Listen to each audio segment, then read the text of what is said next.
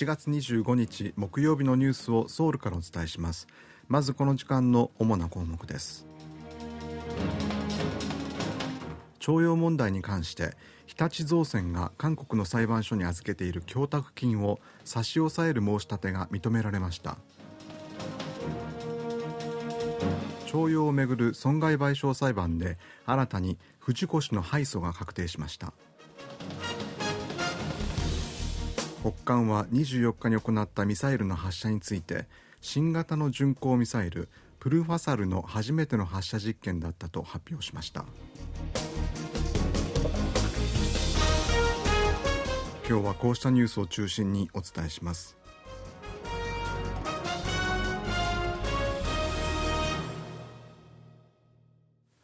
徴用問題に関する損害賠償裁判で勝訴した原告側が被告の日立造船が裁判所に預けている供託金を賠償金として受け取るために申し立てていた差し押さえ請求を裁判所が認めました。今後の法的手続きを経て原告が供託金を受け取ることになれば徴用損害賠償裁判で勝訴した被害者側が日本企業の資金を受け取る初めての事例となります。先月28日に最高裁にあたる韓国の大法院で5000万ウォンの賠償金と遅延利息の支払いを受ける判決が確定した原告側は今月10日にソウル中央地裁に日立造船の供託金を差し押さえる申請を行いました。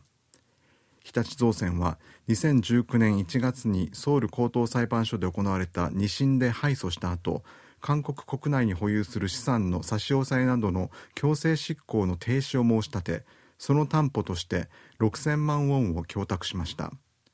これは徴用問題に関連して日本企業が韓国の裁判所に金銭を供託した唯一の事例とされています。実際の払い出しには追加の法的手続きが必要で裁判所の判断には最大3ヶ月程度かかる見通しです。徴用をめぐる別の損害賠償裁判で最高裁判所にあたる韓国の大法院は日本の機械メーカー富士越の上告を退け賠償を命じる2審の判決を確定しました。藤越が1944年と1945年に運営した富山工場で働かされた女子勤労挺身隊の被害者23人と遺族18人は藤越に対して損害賠償を求める裁判を2013年に1件2015年に2件それぞれ起こしました。大法院は25日3つの裁判のすべてで原告勝訴の判決を言い渡しました。これにより藤越は被害者1人当たり8000万ウォンから1億ウォンずつ合わせて21億ウォンと遅延損害金を支払わなければなりません。藤越はこの件は1965年の日韓請求権協定で完全かつ最終的に解決済みで今回の判決は極めて遺憾。日本政府とも連携を取り適切に対応するとしています。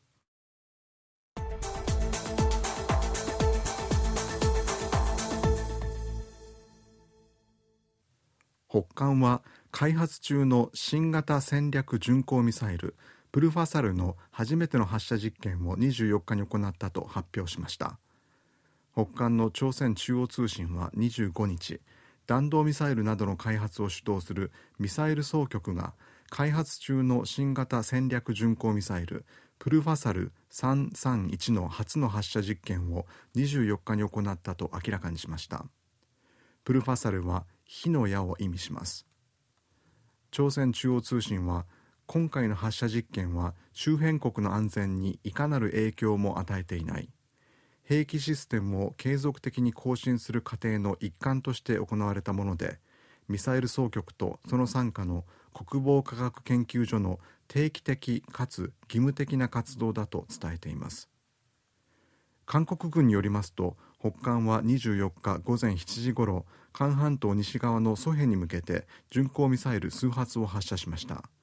韓国軍は今回のミサイルの飛行距離は去年北韓が発射した長距離戦略巡航ミサイルのファサル1型とファサル2型より短かったとしています。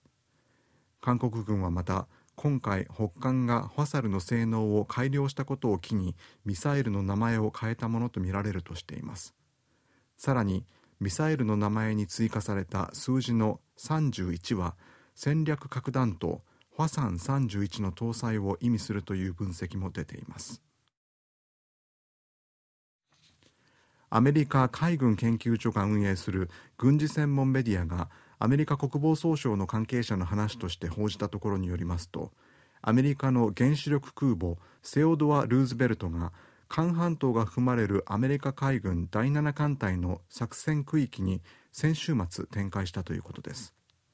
第7艦隊の作戦区域内にはロナルド・レーガンとカール・ビンソンがすでに配備されていて3隻が同時に展開するのは北韓が6回目の核実験に踏み切った2017年以降初めてで挑発の度合いを強めている北韓に対する警告だという見方が出ています。韓国の情報機関国家情報院は去年北韓の金正恩国務委員長が何らかの国策を打ち出すたびに関連する分野の韓国の政府機関や企業へのサイバー攻撃が行われたとした上で今年は韓国では総選挙アメリカでは大統領選挙が行われることからこうした大イベントに影響を与えるためのサイバー工作が一層激しくなる可能性があるという見方を示しました。国家情報院が24日サイバー安全保障に対する脅威について記者団に説明したところによりますと去年政府系の機関に対するハッキング攻撃はおととしに比べて36%増え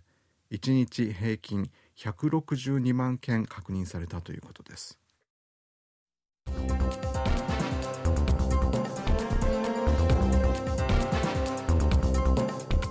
こちらは韓国ソウルからお送りしているラジオ国際放送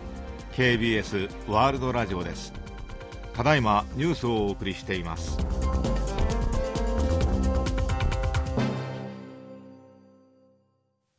4月の総選挙で勝敗の鍵を握るとみられている若い世代の票を取り込むため与野党の代表は奨学金の拡充や軍隊での処遇の改善など若者をターゲットとした政策をそれぞれアピールしています。KBS が行った世論調査を含め今年の初めに行われた6つの調査の平均では20代と30代の半数以上が与党国民の力と最大野党共に民主党のいずれも支持していないという結果になっています。与党国民の力のハン・ドンフン非常対策委員長は24日ソウルのスンシル大学で懇談会を開き大学生にとって関心の高い国の奨学金や研究開発関連の予算の拡充などを優先すべき政策と位置づけると強調しました。一方最大野党共に民主党のイ・ジェミョン代表は24日金浦市の海兵隊の部隊で懇談会を開き